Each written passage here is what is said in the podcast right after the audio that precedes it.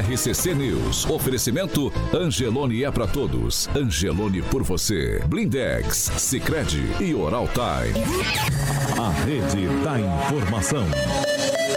Jovem Pan, a rádio que virou TV. Entra no ar, o programa de maior audiência de Maringá e região. RCC News.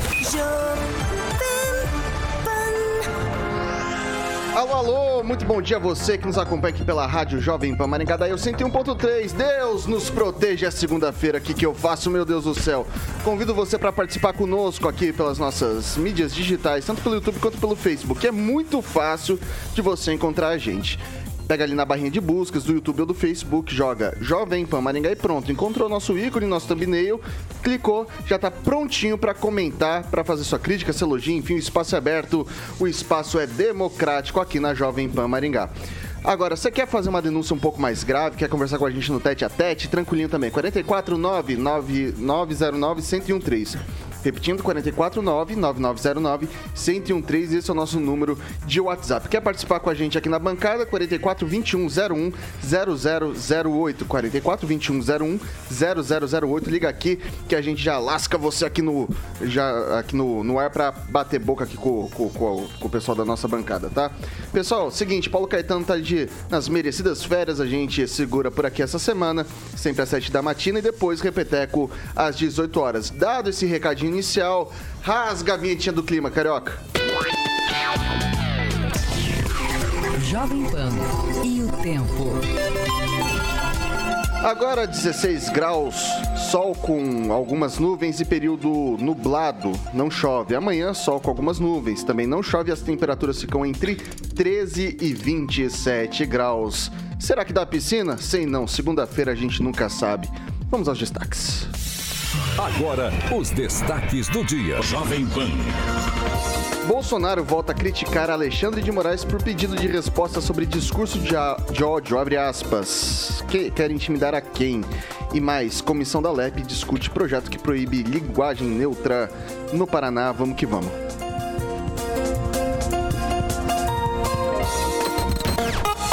Jovem Pan Maringá. Cobertura e alcance para 4 milhões de pessoas. A credibilidade da maior rede de rádio do Brasil com a maior cobertura do Paraná. Vamos lá, ele que é o maior disc jockey de Maringá, Paraná, Brasil, América Latina, América do Sul, por que não dizer galáxia, universo, mundo, enfim. Titular do Rock and Pop do Jurassic Pan. Alexandre Mota, você tá bonito nessa segunda-feira, carioca. Nem tanto, você tá na beca aí, hein? É, que é isso. Toda vez que eu vou ver o carioca é uma situação de gala, né? Tá bonito, elegante. É, a Mari tá mandando bem no visual do meu querido amigo Vitor Faria. Ô, carioquinha, deixa eu perguntar. Vitor. O primeiro bloco do programa é sempre um oferecimento dos nossos amigos. Fiat Via Verde, olha, exatamente. Lá. Ainda estamos, já passamos, aliás, né, no meio do mês de julho, e as férias escolares estão aí ainda. Tem muito papai e mamãe que está viajando ainda, outros ainda vão viajar, e você tem que fazer as revisões e também manutenções, Vitor, necessárias do seu Fiat para que você está planejando viajar com a família. Então, meu camarada, a Fiat sempre pronta para lhe apresentar ótimas condições. O Murilo do São, nosso canal do YouTube, com alguns carros da gama da Fiat, através da locadora também. Você pode viajar com o carro locado lá na Fiat Via Verde, exatamente, para ter experiência de cair na estrada com um dos modelos da marca. Então, meu camarada, começa a se organizar, ligue lá na Fiat Via Verde para que você possa fazer sua revisão ou verificar a disponibilidade do seu Fiat, do seu interesse na locação. O telefone é 21 01 8800. A Fiat, a estrutura é lindíssima ali, próximo ao shopping Catuaí, na Colombo 8800, e no centro de Campo Mourão. Também tem Fiat Via Verde na Avenida Goiorê 1500. Juntos salvamos vidas, Vitor Faria. É isso aí, tem que fazer direitinho, vai pegar a estrada, tem que andar de carrão, né, carioca? Daí, exatamente, revisões em dia, isso, bonitinho. Isso aí, estrada é perigoso, tem que sempre ir com o melhor que dá, né? Exatamente. Então vamos lá. E agora, pessoal, vou dar nosso bom dia à bancada mais bonita, competente e irreverente do rádio maringaense. Começa com ele, Angelo Rigon, muito bom dia. Bom dia, que todos temos uma ótima semana. Pamela Bussolim, muito bom dia. Bom dia, Vitor, carioca, bancada e ouvintes da Jovem Pan. Agnaldo Vieira, muito bom dia. Bom dia a todos aí, uma excelente semana. Kim Rafael, muito bom dia. Bom dia, Vitor. Bem-vindo à Champions League e uma semana excelente a todos. Diretamente de Curitiba, aí sim. E já vou pedir também, já vou colocar você para trabalhar, o Tupanzinho, o Fernando Tupã, blog do Tupã. É, muito bom dia para você. E como que tá a situação da Covid aqui no nosso estado? Bom dia. Eu tô tão... Paulo Caetano, e eu quase falei Paulo Caetano, Vitor Faria, olha aí, aqui em Curitiba, antes de chegar na Covid, nós temos que saber o seguinte, aqui não vai dar piscina não, viu, Vitor? Sabe qual vai ser a máxima dessa segunda-feira aqui em Curitiba? 15, mas amanhã pode rolar a piscina, porque amanhã a máxima será 22 graus, e a temperatura vai seguir essa balada aí até semana que vem, quando... No final do mês aparecerá nova frente fria. Mas, Vitor Faria, o que eu tenho para falar para você é o seguinte. Os números da Covid aqui, se você olhar, tão baixos. Você vê, o Paraná confirmou 912 casos e 3 mortes. O estado soma 2.655.218 casos, além de 43.978 mortes. É um problema muito grande, Paulo, Vitor. A dominante aqui, a cepa dominante hoje, aqui no Brasil e aqui em Curitiba, pelo que eu estou notando, é a BA5. E é o seguinte, ela é bastante contagiosa, só que ela não te deixa acabado como deixava a Covid. Então tem muita gente abusando. Por exemplo, sábado teve o jogo do Atlético Internacional, eu fui no jogo, do meu lado estava um cara e simplesmente estava com Covid. Terceiro dia, não deu nem 5 dias, não, tô com uma gripinha. Eu falei, cara, você tá com Covid. Então, tomem cuidado. Se você tiver qualquer coisinha de garganta, coriza, fique em casa, não saia. Aí você vai ter tosse, você vai ter catarro, tudo isso faz parte da BA5. É uma coisa que contagia até 18 pessoas, umas pessoas. Então, é um inferno, você tem que tomar cuidado. Em Curitiba, muita gente pegando e achando que é apenas uma gripinha, porque não é tão forte como é a Covid. Vai lá, Vitor, é com você! É isso aí, Fernando Tupã. E assim, hoje não é o Paulo. O Paulo tá fora até o fim da semana. O que me sobra em cabelo, de repente, falta em eloquência, como nosso nobre âncora do Jornal das 7, tá? Já tá acordado? Ó, já tá acordado, Paulo Caetano? Olha que belezinha. Olha que belezinha. Um beijinho pra você, Paulo. Olha aí. Bom, agora a gente vai fazer o giro de notícias rapidamente ali do fim de semana com o nosso repórter... o Roberto Lima. Vamos lá?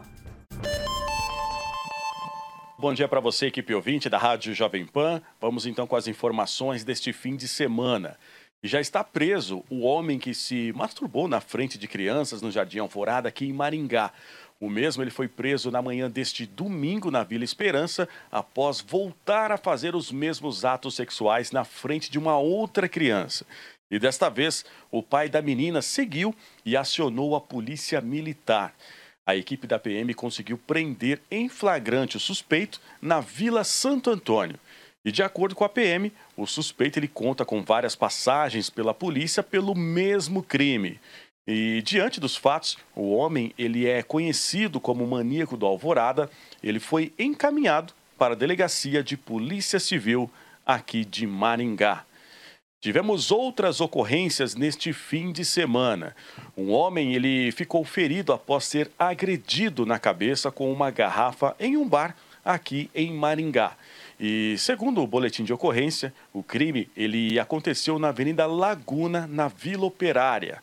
O homem ele foi socorrido e, na sequência, encaminhado para o hospital.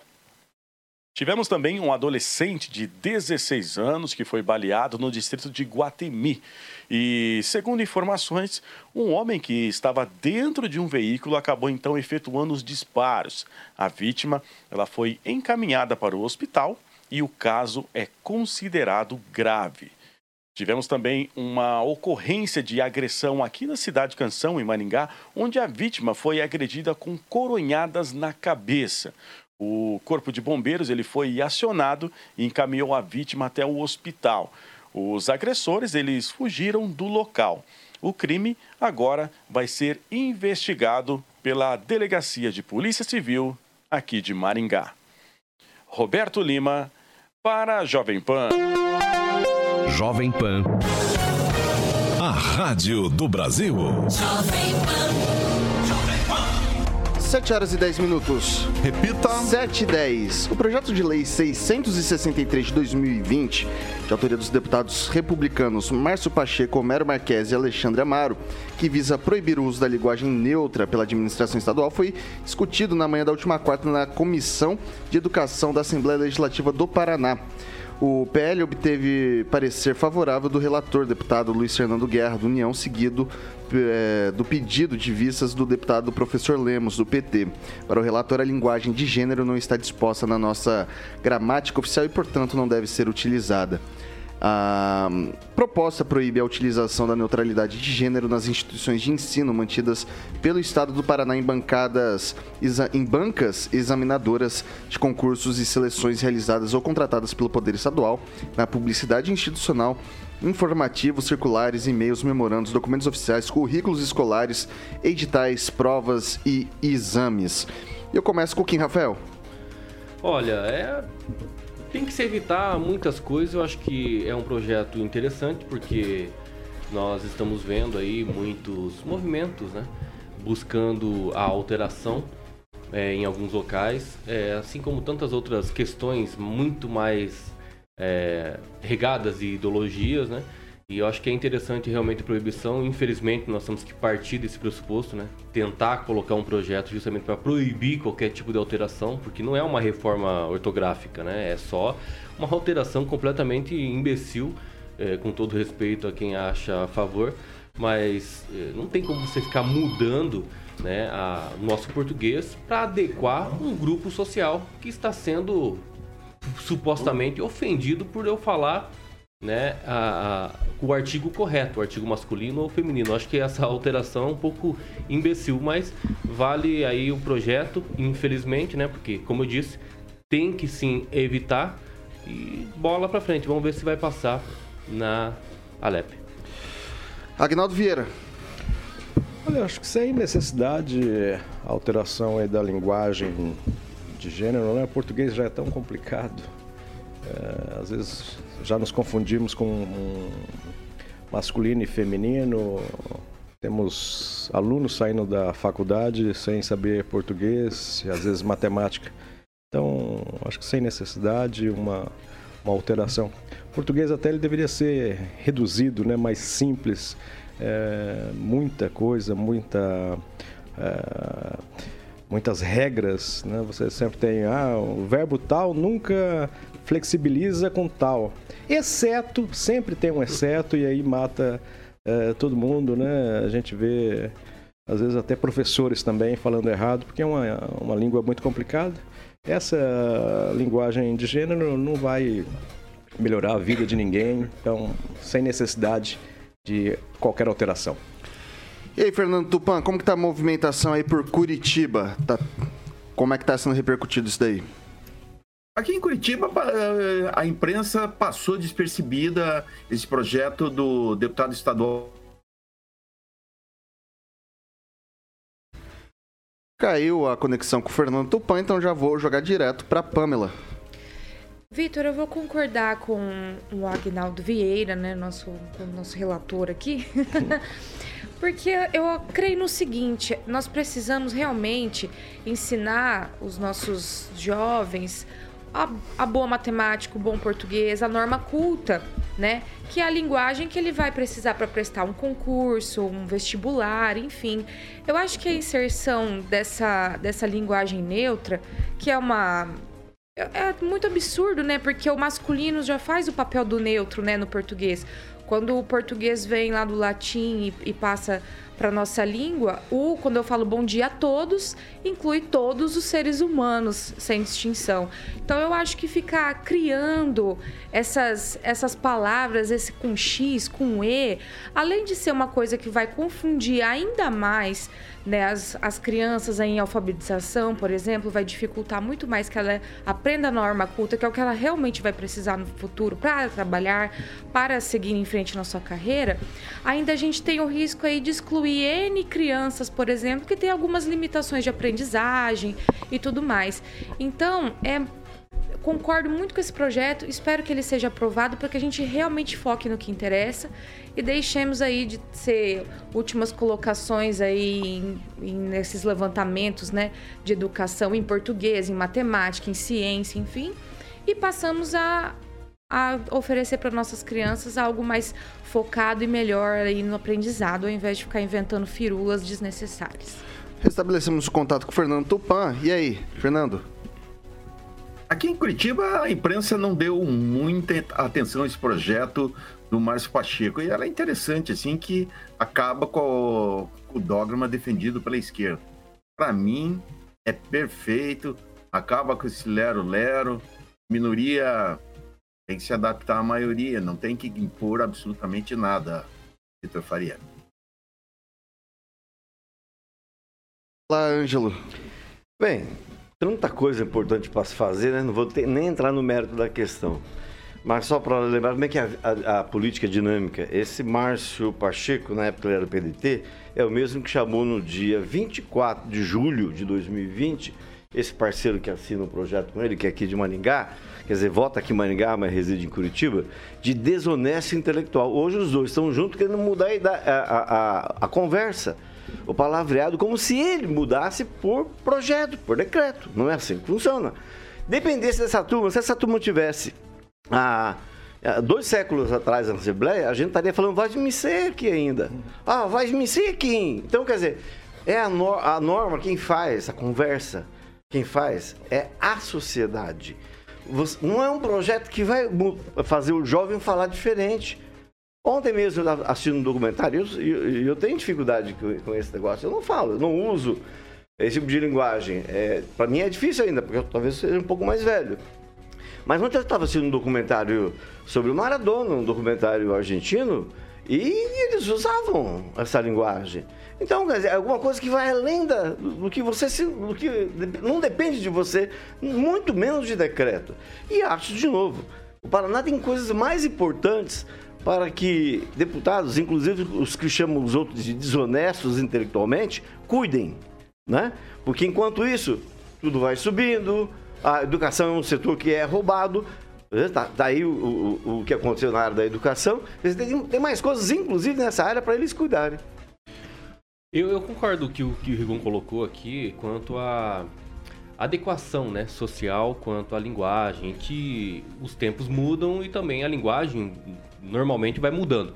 Só que o que a gente fica meio que um receio, essa condição de, nessa mudança, né, todos, todas e todes, e sem contar o todex, mas talvez seja uma imputação, uma obrigação de a gente saber que esse todos existe e, quem sabe, em participação de concursos públicos, em provas oficiais, tenha que realmente falar sobre isso.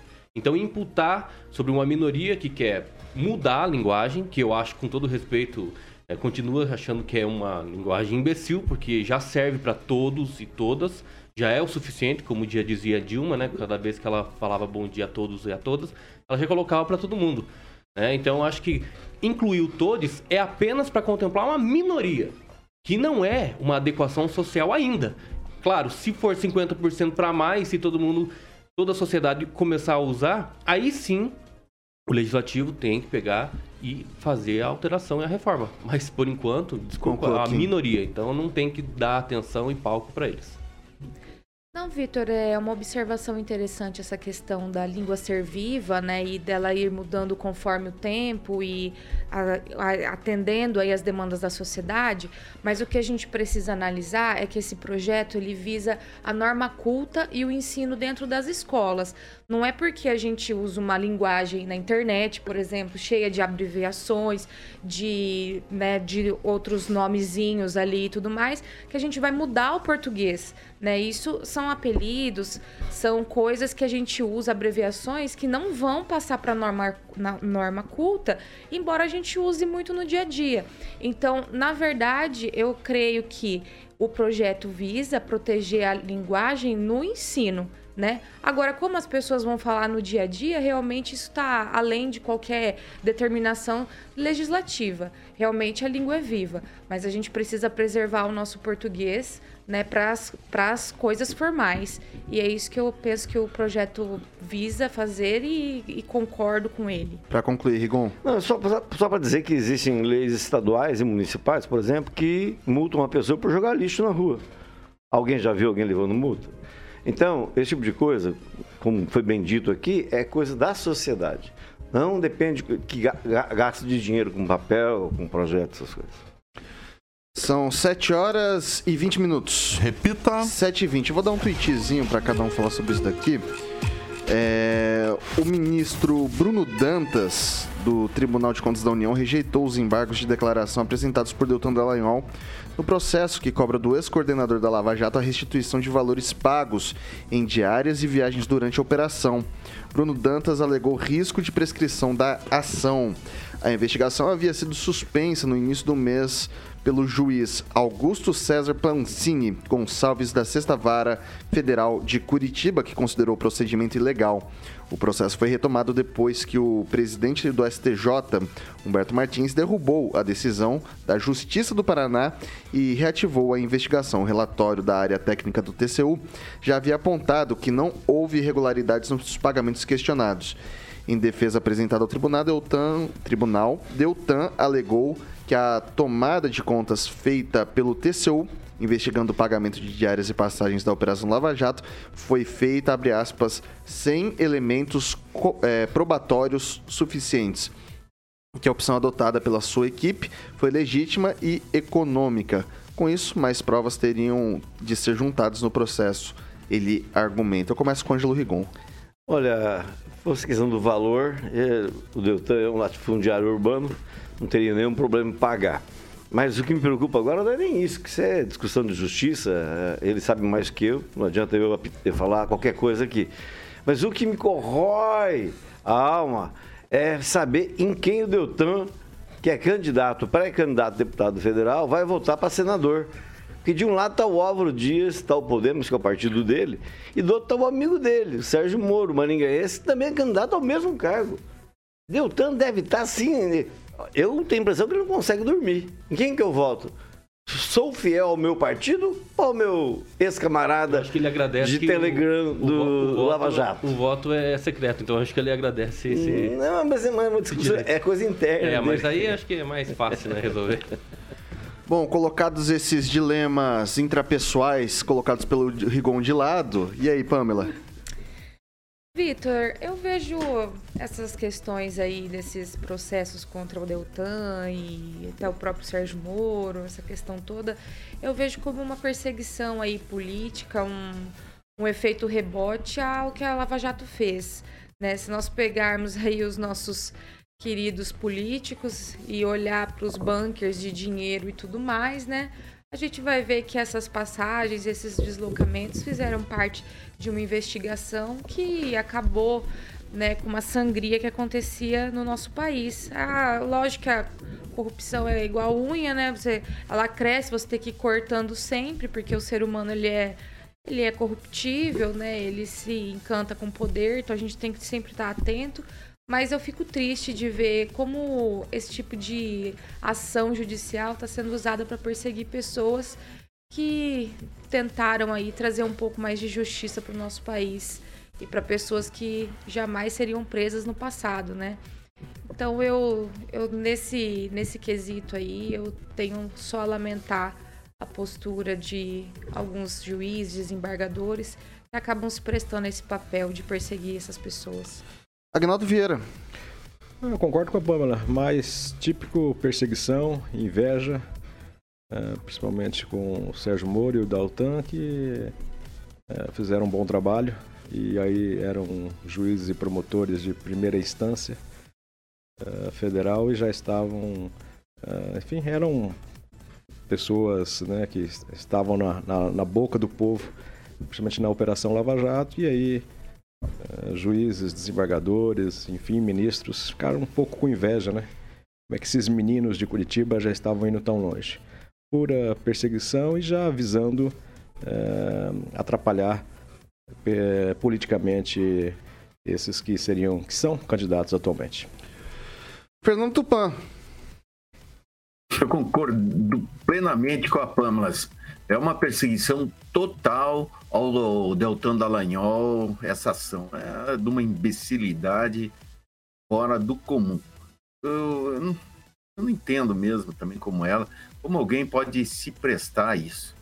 Mas, Rigon, na eleição de 2 de outubro, cá entre nós, o Deltan vai cravar Sérgio Moro, se isso você pode ter certeza. Eu não tenho dúvida nenhuma.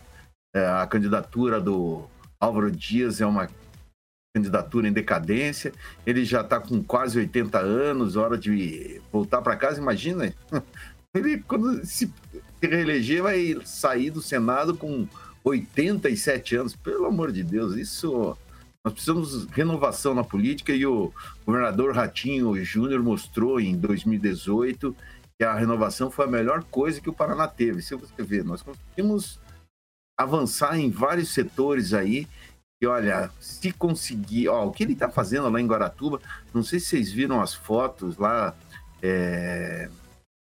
estão aumentando a praia em até 100 metros, Matinhos ficou maravilhoso, então espere mais coisas, se sair a ponte de Guaratuba até Matinhos vai ser outra vitória, acaba aquele ferrebote lá de filas e fim de papo, eu acredito que o Deltan vai cravar Moro, Rigon.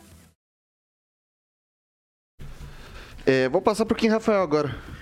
Bom, primeiro nós temos que analisar que esse recurso aí nada mais é para evitar qualquer tipo de vício material, né? Tanto que tenha omissão, contradição e obscuridade. Então, se não houve realmente na decisão do juiz, ele embargou, né? Através dos embargos de declaração.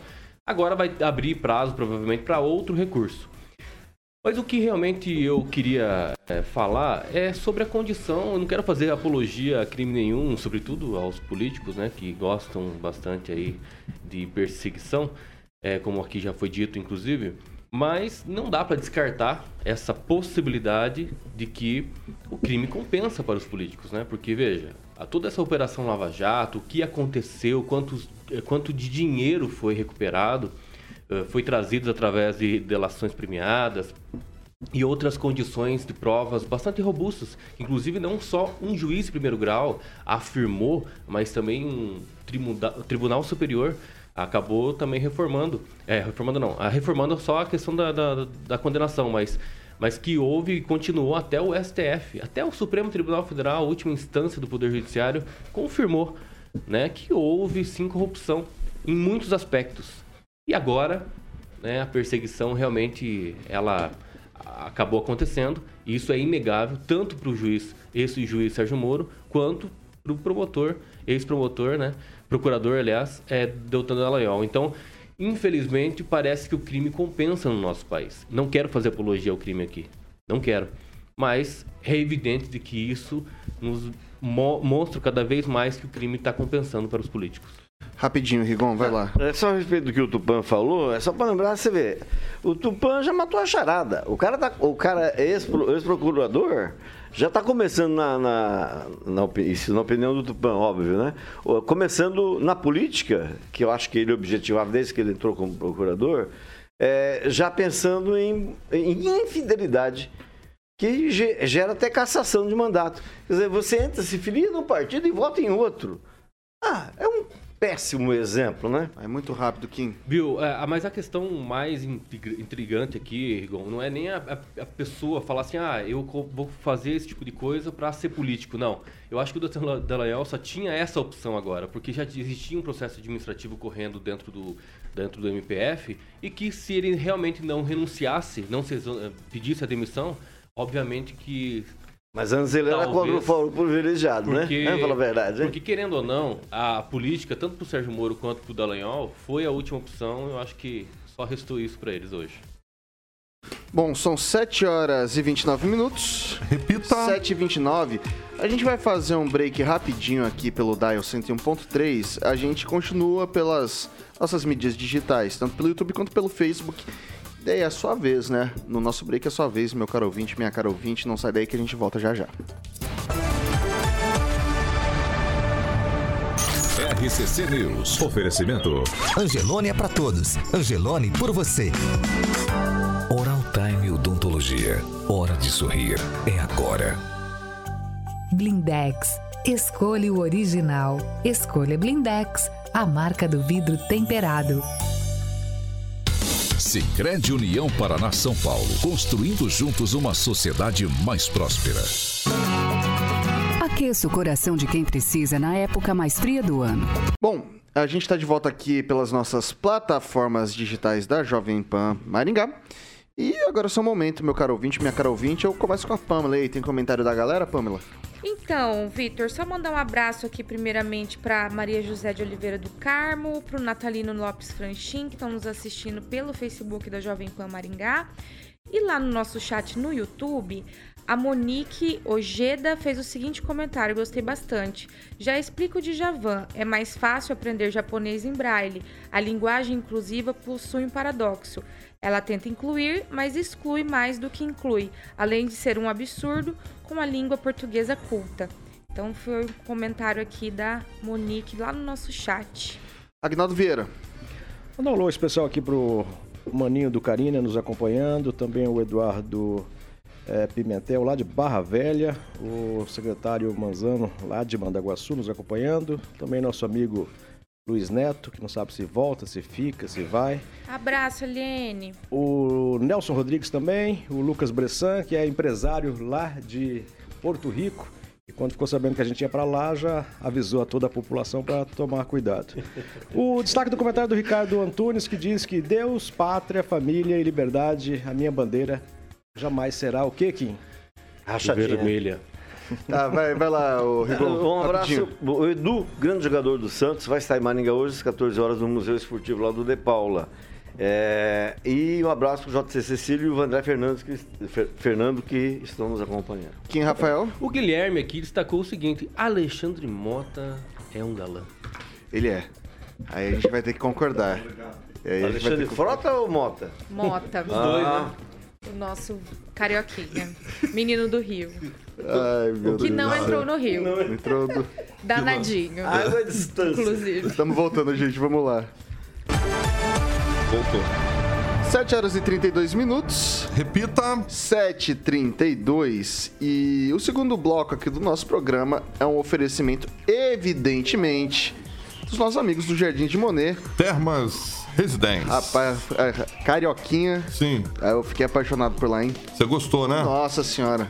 Que diga o tobogã, né, Vitor? O tobogã quase me quebrou inteiro. Me quebrou na metade o tobogã. O Vitor foi pular no tobogã, Angelito. E tem lá um ferrinho que você segura e só salta. O meu amigo foi com força. Ele foi, quando voltou, deu com as costas, já saiu todo quebrado lá. Parecia aquela minhoca do MIB, lá, Homem de Preto. Saiu todo torto. Só que um pouquinho mais gordinho. Mais gordinho, exatamente. Né? Daí eu olhando assim, eu falei, agora que minha esposa me salva, né? Eu olhei pra fora da piscina assim, todo torto. Tava rindo de mim. Viro pro lado, tá o Carioca e o Murilo, né? Nosso produtor aqui se... Não vou nem falar, né? Achando o bico. Mas e aí, Carioquinha, o que nos aguarda? Esse empreendimento maravilhoso que deixa o Giba muito feliz, aquele slogan que também deixa ele feliz da vida, quem vem visitar volta pra morar. E os lotes é com a galera da Monolux pelo telefone 3224-3662. 3224-3662, hoje eu vou frisar as redes sociais, ó. Instagram é @jardimdemonetmga, Facebook Jardim de Monet Thermas Residência e o site para que você possa dar aquele tour virtual, conhecer a estrutura lindíssima do Jardim de Monet Thermas Residence, é jardimsdemonet.com.br. Ok, Vitor Faria? É isso aí, o pessoal tem que dar... Vai. Porque, na verdade, é o seguinte, o slogan ele tá correto, mas pela nossa experiência, quem vai visitar não quer sair de lá. Não quer sair de lá. E eu ficaria ali tranquilamente. Se me esquecessem por ali, eu ficaria... Eu acho que eu sobreviveria alguns bons dias por ali, viu? É maravilhoso. É, inclusive, a gente passou lá pra ver a casa do Rigon, lá os estúdios, os conglomerados Rigon de... É chique, lá do lado do Giva. O tamanho da porta? Rapaz do céu. É, aquela porta vencida. Eu tô logando coisa. É, foi ali que ele se arrebentou todo. É, bom. Foi ali. Feliz mesmo. Mas eu me acostumei muito rápido lá, viu? Aquela pulseirinha, ela passava um monte de coisa, cheguei em casa, quis passar, mas não deu. Não deu, né? Não. Que travou, bloqueou. Você só não pode derrubar lá o seu... Vitor, por gentileza. Ô, Carioquinha, você tá com a gente ou contra a gente, Carioquinha? Eu tô do lado de vocês. Então, beleza. Pessoal, Jardim de Monet Thermas Residence, não deixe de fazer sua visita. Agora são 6:35. Repita. 7:35. Pessoal, o terceiro levantamento de índice de infestação do Aedes aegypti de Maringá-Ulira de 2022 aponta que o índice médio está em 0,6%, considerado risco baixo. Os dados se referem ao período de 4 a 8 de julho. De acordo com a Organização Mundial da Saúde, o índice abaixo de 1 indica baixo risco de infestação. De 1 a 3,9 é considerado médio e acima de 4% alto risco. Segundo o levantamento, o maior percentual de criadouros foi registrado em lixos, com 39%. Em seguida estão barris, tinas e tambores, com 22%, vasos, 13,6% e pneus, com 10,2%. O levantamento completo será divulgado no próximo dia 29 de julho, em reunião do Comitê Intersetorial de Mobilização contra a Dengue, que será realizado no auditório Hélio Moreira, às 9 da manhã. Vou começar com o Tupã, e em Curitiba tá tranquila a questão da dengue, aí, mas mais fresquinho aí, né, o Tupã, como é que tá?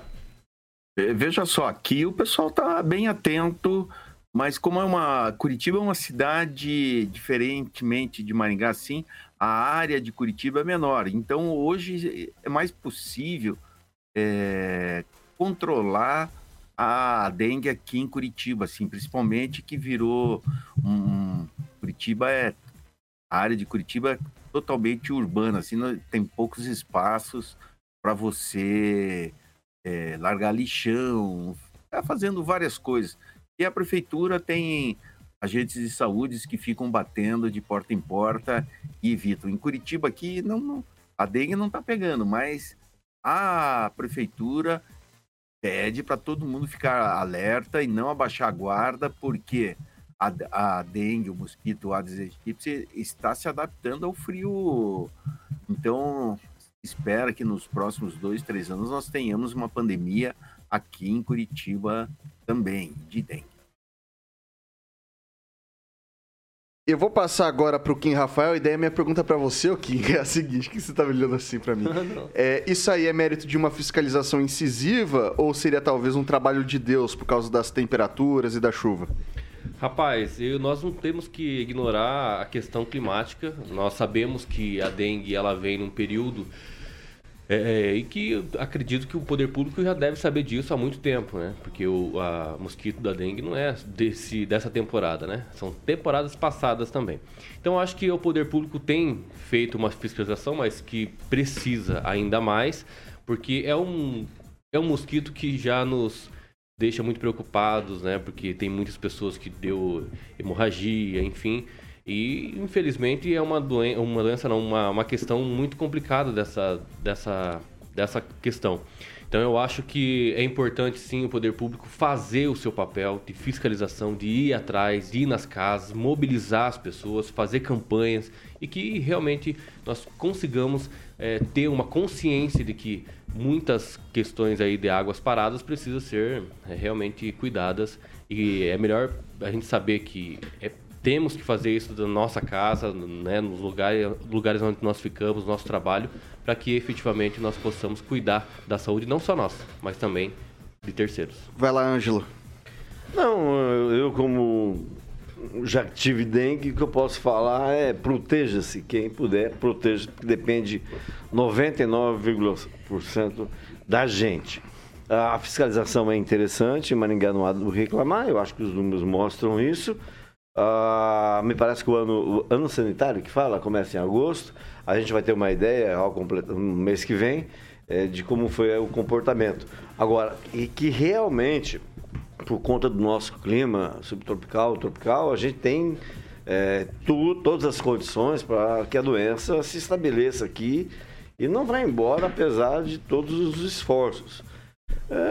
Reforço só para se proteger, porque é uma doença que eu não desejo para ninguém, ela é terrível e muita gente que já teve Covid, inclusive, dizem que a dengue é pior que a Covid, ela deixa você uma situação terrível, né?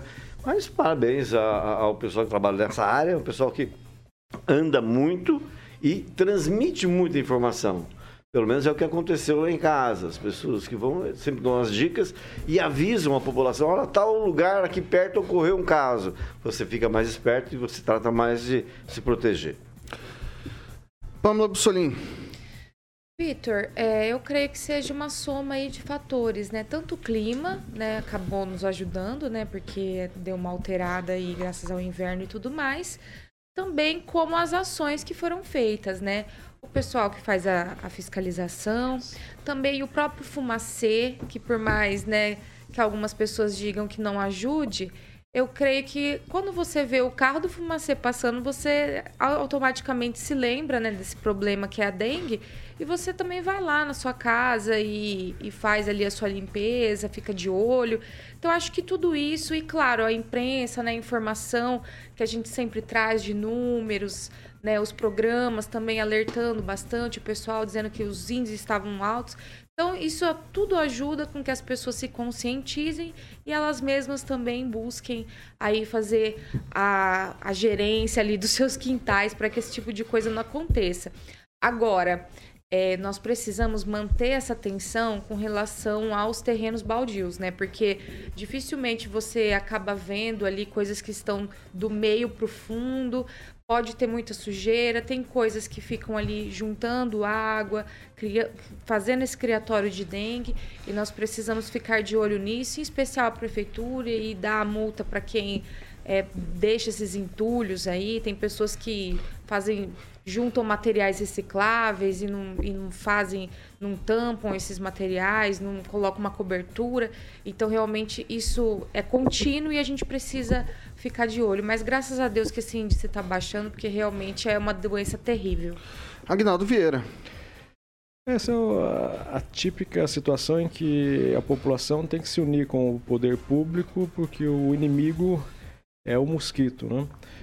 Cobrar a comunidade, cobrar também das autoridades a manutenção dos seus prédios públicos, né? Não deixar o mato aumentar nessas situações, e também o poder público cobrar daqueles que não fazem o serviço de casa, literalmente, né? E hoje em dia, como eu sempre digo, você morrer por dengue, por um mosquito, é o fim dos tempos, né? Isso tem que acabar e já deveria ter acabado. Então é a união e a reflexão de todos para que essa doença se extinga e não volte mais, né? A gente ter que anunciar aqui que uma pessoa morreu por um mosquito. Bom, são 7h42. Repita. 7h42. Pessoal, você sabe o que fazer quando encontra um animal morto em via pública? A Prefeitura de Maringá, por meio da Secretaria de Limpeza Urbana, realiza recolhimento gratuito de animais domésticos de pequeno porte, como cães, gatos, coelhos, aves e outros encontrados mortos. A solicitação deve ser feita pela Ouvidoria Municipal por meio do telefone 156, pelo aplicativo da Ouvidoria 156 Maringá. Esses dias, inclusive, eu vi um coelhinho solto aí no meio da rua, achei, nunca tinha visto coelho solto no meio da rua por aqui. Apenas nesse ano já foram solicitados 1.180 pedidos. No total, cerca de 12 toneladas de animais mortos foram recolhidas. Os pedidos realizados até as 16h30, de segunda a sexta-feira, são atendidos no mesmo dia. As solicitações feitas aos fins de semana, feriados ou após as 16h30 são atendidas no próximo dia útil. Aos fins de semana e feriados, o serviço pode ser solicitado apenas pelo aplicativo Ouvidoria 156 Maringá. Além dos animais em situação de rua, o recolhimento também pode ser solicitado por tutores. Diariamente são recolhidos em média cerca de 6 animais mortos. Após a coleta, os animais são levados para uma empresa contratada pelo município que armazena em câmara fria e depois encaminha a carcaça para incineração em Chapecó, em Santa Catarina. No ano passado foram 2.308 pedidos realizados em mais de 23 toneladas recolhidas. Para o pedido é necessário informar o endereço do local onde o animal se encontra, com ponto de referência. Em caso de animais em situação de rua que sofreram acidente e estão vivos, a população também pode solicitar atendimento veterinário por meio da ouvidoria municipal. São 6 horas e 44 minutos. Repita! 6 e 44. E agora a gente vai dar aquele alô e, rapaz, diz que o que se faz em Porto Rico fica em Porto Rico, Carioca. Mondonex. Ah, meu Deus do céu. Eu vou falar pra você que eu tô meio apreensivo, ô Carioca. Por quê? Porque eu não sei o que o Murilo colocou nesse vídeo. Teve gente que nadou até no chão, né? Ah, teve? É verdade. Teve gente que nadou no chão, né, Agnaldo Vieira? Você sabe, nosso amigo. Ai, do céu. Exatamente. O Murilo vai ilustrar, vai colocar algumas imagens lá no nosso canal do YouTube. A galera vai ver e dar risada ali, porque obviamente estivemos lá na sexta-feira, retornamos no sábado. A Pamela ficou até domingo, né, Pamela? Lá, né? Foi até domingo? Foi até domingo, a Pamela aproveitou. Esse é domingo, acabou de chegar, chegou direto de lá. Ah, foi direto de lá, veio já. Esse foi maravilhosa, a recepcionista lá do Mondonex. Um beijo pra ela. Mandar um abraço também pra Marcela, que salvou a gente, Salvou a gente, porque o que fizemos? Chegamos lá na sexta-feira, obviamente, jogamos baralho. O que nós jogamos lá?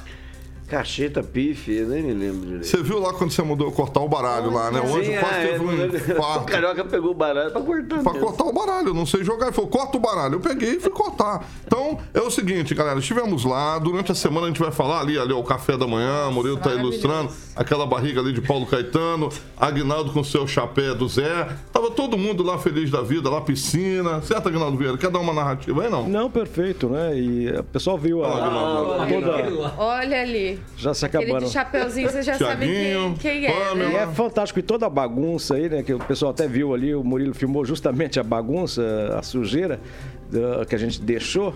No outro dia, tudo limpo, é fantástico. Exatamente. E isso é que eu tava falando antes para as mulheres ali, né? Então, aquela coisa, você vai, come, bebe, fica feliz da vida. Quero mandar um abraço pro Guilherme, que nos recebeu muito bem lá. Fomos andar de barco, aí tá as imagens desse barco. O professor quase caiu, né, Aguinaldo? Por muito pouco ele não fica lá, hein? Nós tinha gente torcendo pra ficar lá. Todo louco, olha lá. Exatamente. Então, um abraço pra todo mundo. Lá durante a semana a gente vai relatar mais o que seria esse lazer inteligente que é a Mondonex. Ô Kim, qual que foi a parte que você mais gostou lá do passeio do fim de semana? Das fotos. Ah, é? Das fotos, exatamente. Exatamente. Vitor Faria ali no barco, Paulo Caetano no fundo, junto com o Agnaldo. Maravilhoso, tudo. O pessoal foi super baita recepção pra gente. Agnaldo lá, como sempre, elegante. Ali estivemos na prainha lá, onde foi feito o almoço, onde o Rigon com aquela sua barriga de tanquinho.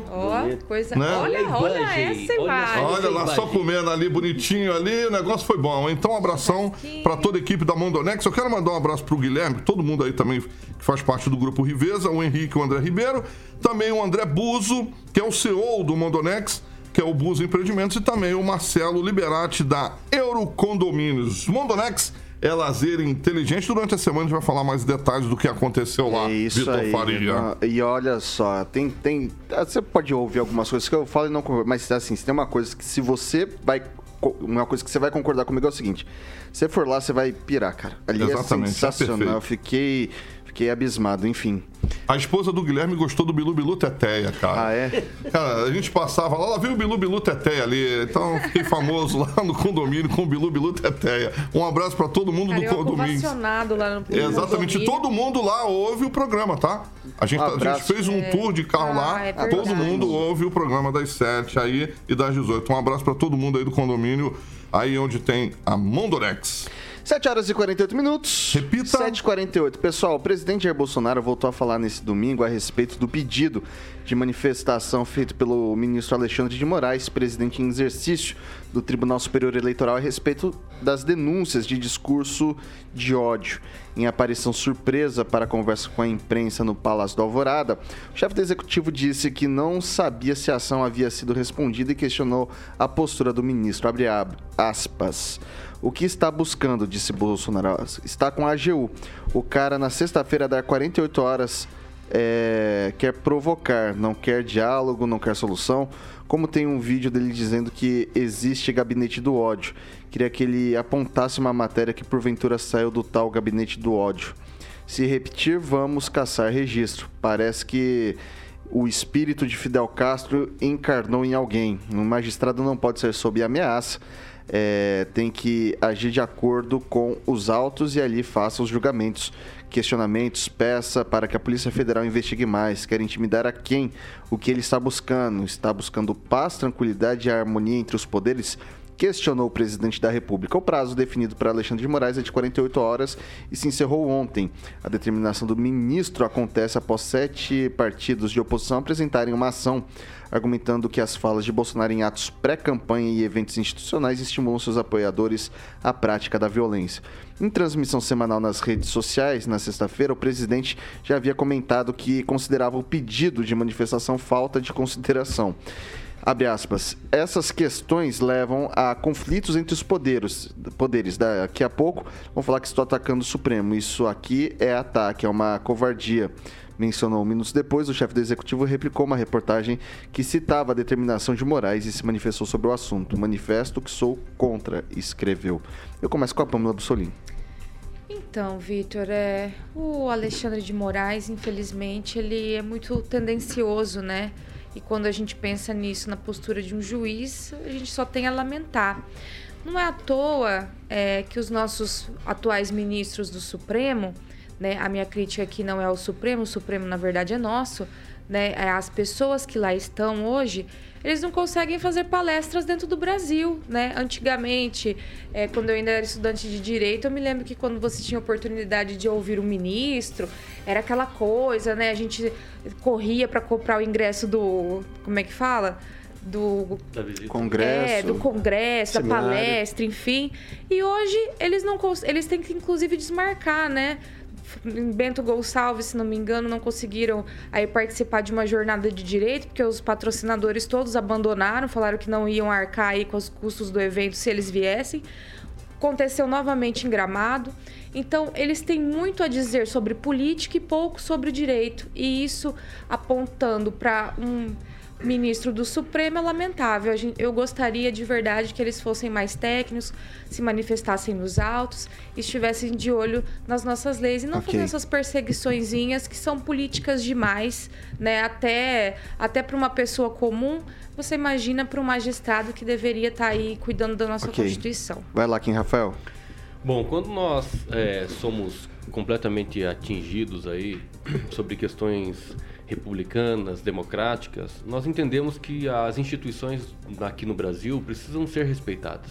Assim como o Supremo Tribunal Federal, que requer um respeito, assim como o Congresso Nacional, a Presidência da República também faz parte dentro do jogo democrático.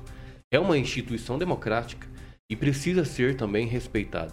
Porque se partir do pressuposto, né, de você atacar o STF, né, ou atacar o Congresso Nacional, e isso viola democraticamente as nossas instituições, a Presidência da República também deve ser considerada assim. Quando existe uma decisão como essa, dá 48 horas para se manifestar se é a favor ou não do discurso de ódio, decorrente aí do último acontecimento que tivemos nas semanas passadas, né? Veja, isso é um absurdo. Você tem que parar o presidente da República para se manifestar em 48 horas. E quando ele se manifesta em Twitter, todo mundo diz que é uma forma irônica de se manifestar. Então vejam, o que vocês querem realmente? Né? O que o Supremo Tribunal Federal quer, sobretudo o ministro Alexandre de Moraes? Né? Porque ele concedeu a liminar, por mais que houve a motivação de outros partidos. Mas veja, ele tem que entender uma coisa, que a cada momento dessas decisões... Quando acontecem essas decisões a partir desse tipo de situação, ele também está violando aí e também desrespeitando a instituição que é a presidência da República e que precisa ser respeitada. Fernando Tupã. Eu concordo plenamente com nossos amigos aí. O Alexandre de Moraes é muito partidário, sabe? Não pode ser. E tem que se acalmar, porque se o Bolsonaro ganhar e tiver o Congresso na mão, principalmente o Senado, ele vai estar encrencado o ano que vem. Esperar para ver o que vai dar. E, pelo amor de Deus, vamos... Nossos juristas lá do STF tem que serem menos imparciais, sabe? Tá muito parcial. Chega a dar, sabe, uma raiva na gente, assim, que como as coisas acontecem tão rápido, pelo amor de Deus. Nós precisamos fazer uma reforma para mudar toda essa história. Se você tem qualquer problema com o advogado, você vai numa ação, o advogado sempre ganha. Não pode ser assim, não. Tem que ser respeitado todos os lados, conhecer e menos corporativismo. Passar para o Agnaldo Vieira. Olha, eu acho que já tem um mimimi mesmo do Alexandre, do ministro Alexandre como presidente. E o presidente também tinha que se tocar que nesse embate aí, infelizmente, ele não deve ganhar essa briga com o ministro, que aparenta ter mais poder até do que o próprio presidente, o que dificulta essa independência dos poderes. E nós tivemos o episódio, sempre eu cito aqui, de 7 de setembro, que o presidente... criticou o STF, o Alexandre Moraes, dizendo que não ia aceitar mais as determinações, e 2 dias depois estava pedindo ajuda do Michel Temer para escrever uma carta dizendo até que o Alexandre Moraes era um grande jurista. Então não adianta, acho que, bater de frente, e o presidente tem que se preocupar em fazer a sua campanha para tentar a reeleição, porque nesse embate com o STF me parece claro que a briga já está posta. Angelo Rigon. O Jair Bolsonaro é chefe de Estado, né? São situações diferentes. E é o grande disseminador do discurso de ódio. Eu gostaria de lembrar aqui o Adama Dieng, que foi especialista, assessor da ONU na questão de genocídio. Ele disse algo que a gente deve refletir. Crimes de ódio são precedidos de discursos de ódio e são... infelizmente, centenas de casos no mundo inteiro. A começar do país dele, que é Ruanda, que viveu aquilo, que está em livro, entrou na história por causa da quantidade de mortos. A gente tem isso em Mianmar, temos o péssimo exemplo do nazismo, e tudo isso começou com um discurso de ódio. Há sim que as autoridades se preocuparem, porque a gente está vendo isso, a gente viu isso que está acontecendo no Brasil agora, e Fox pode ter sido só um estalo, o comecinho de se acender.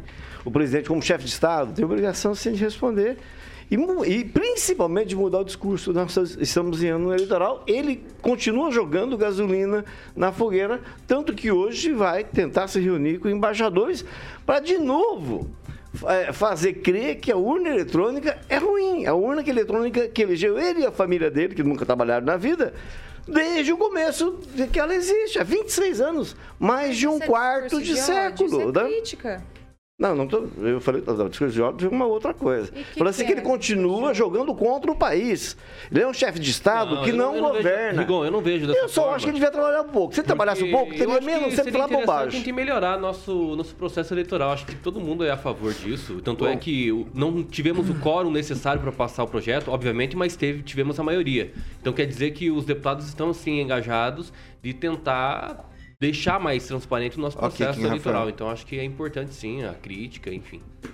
Pamela, 30 segundinhos para você. Não, eu só reparo, Vitor, que as pessoas falam muito, o presidente, não sei o quê, discurso de ódio, incentivo ódio, nananã. Mas ele mandou prender alguém? Não. Ele mandou tirar alguma reportagem. Ele não tem o poder de mandar prender ninguém, primeiramente. Desculpa, então, isso é a polícia. Então, onde está o discurso de ódio? Ele pede a polícia de investigar a própria família. Então tá, ele se movimentou para que alguém fosse preso? Não.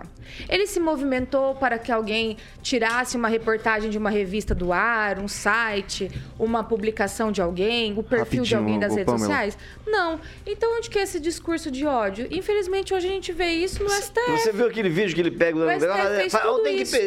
Tem jornalista no exterior que não pode voltar para o Brasil porque eles não aceitam contraditório. Então, de onde vem esse ódio todo? Ok, pessoal, são 7 horas e 58 minutos. Repita. 7h58. Eu fui tão bem. O programa inteiro não tinha errado, mas chegou no finalzinho... Derrapei. Pessoal, não dá tempo para mais absolutamente nada. Gostaria de agradecer muito a audiência de todo mundo que nos acompanha até aqui. E depois, agora às 18 horas, tem repeteco com o programa. Fala mal da bancada de noite, Diego. Não vou falar. Ah, tá. São maravilhosos. São maravilhosos, tá? O Emerson Celestino vai estar às 18. É bom sempre falar, né? Você tá convidado pra participar de noite com a gente, daí você pode falar as coisas na cara, porque, né, daí fica fazendo desse jeito, fica ruim, né, Kim? Não, mas é bom que daí cria intriga, cria programa, cria pauta pra programa, isso é interessante. Muito bom, o cara tá pautando showbiz. Angelo Rigon, bom dia. Bom dia, um abraço a todo mundo. Pamela Bussolim, muito bom dia, até amanhã. Bom dia, Vitor, e uma boa semana pra todos. Agnaldo Vieira, valeu. Um forte abraço a todos, uma excelente semana e vamos que vamos. Kim, Rafael... Até mais, um beijo no rosto do Celestino e um abraço pro Lanza. Fernando Tupã, bom dia, até amanhã, meu velho. Bom dia, meu amigo, até amanhã e vamos soltar... Eu tenho que falar uma coisa, que o Rigon tá de lado, sabe com quem ele tá parecendo? Eles gostam. E Wolverine, ele não parece o Xavier... Meu Deus do céu, como... Você tá lindo assim, Rigon? Você tá lindo. Eu me pareço com o Xandão em sua homenagem. Ele parece, pra quem gosta de Dragon Ball, ele parece o Mestre Kami. Beleza? Fique registrado. Carioquinha, bom dia, o que vem por aí? Bom dia, Vitor, tem... Bom, como você gosta de nacional, eu vou meter um Legião Urbana Quase Sem Querer e tem Duran Duran, A Better Feeling. É isso daí, pessoal. Jovem Pan Maringá, Rádio que virou TV, tem cobertura e alcance para 4 milhões de ouvintes. Tenham andado distraído.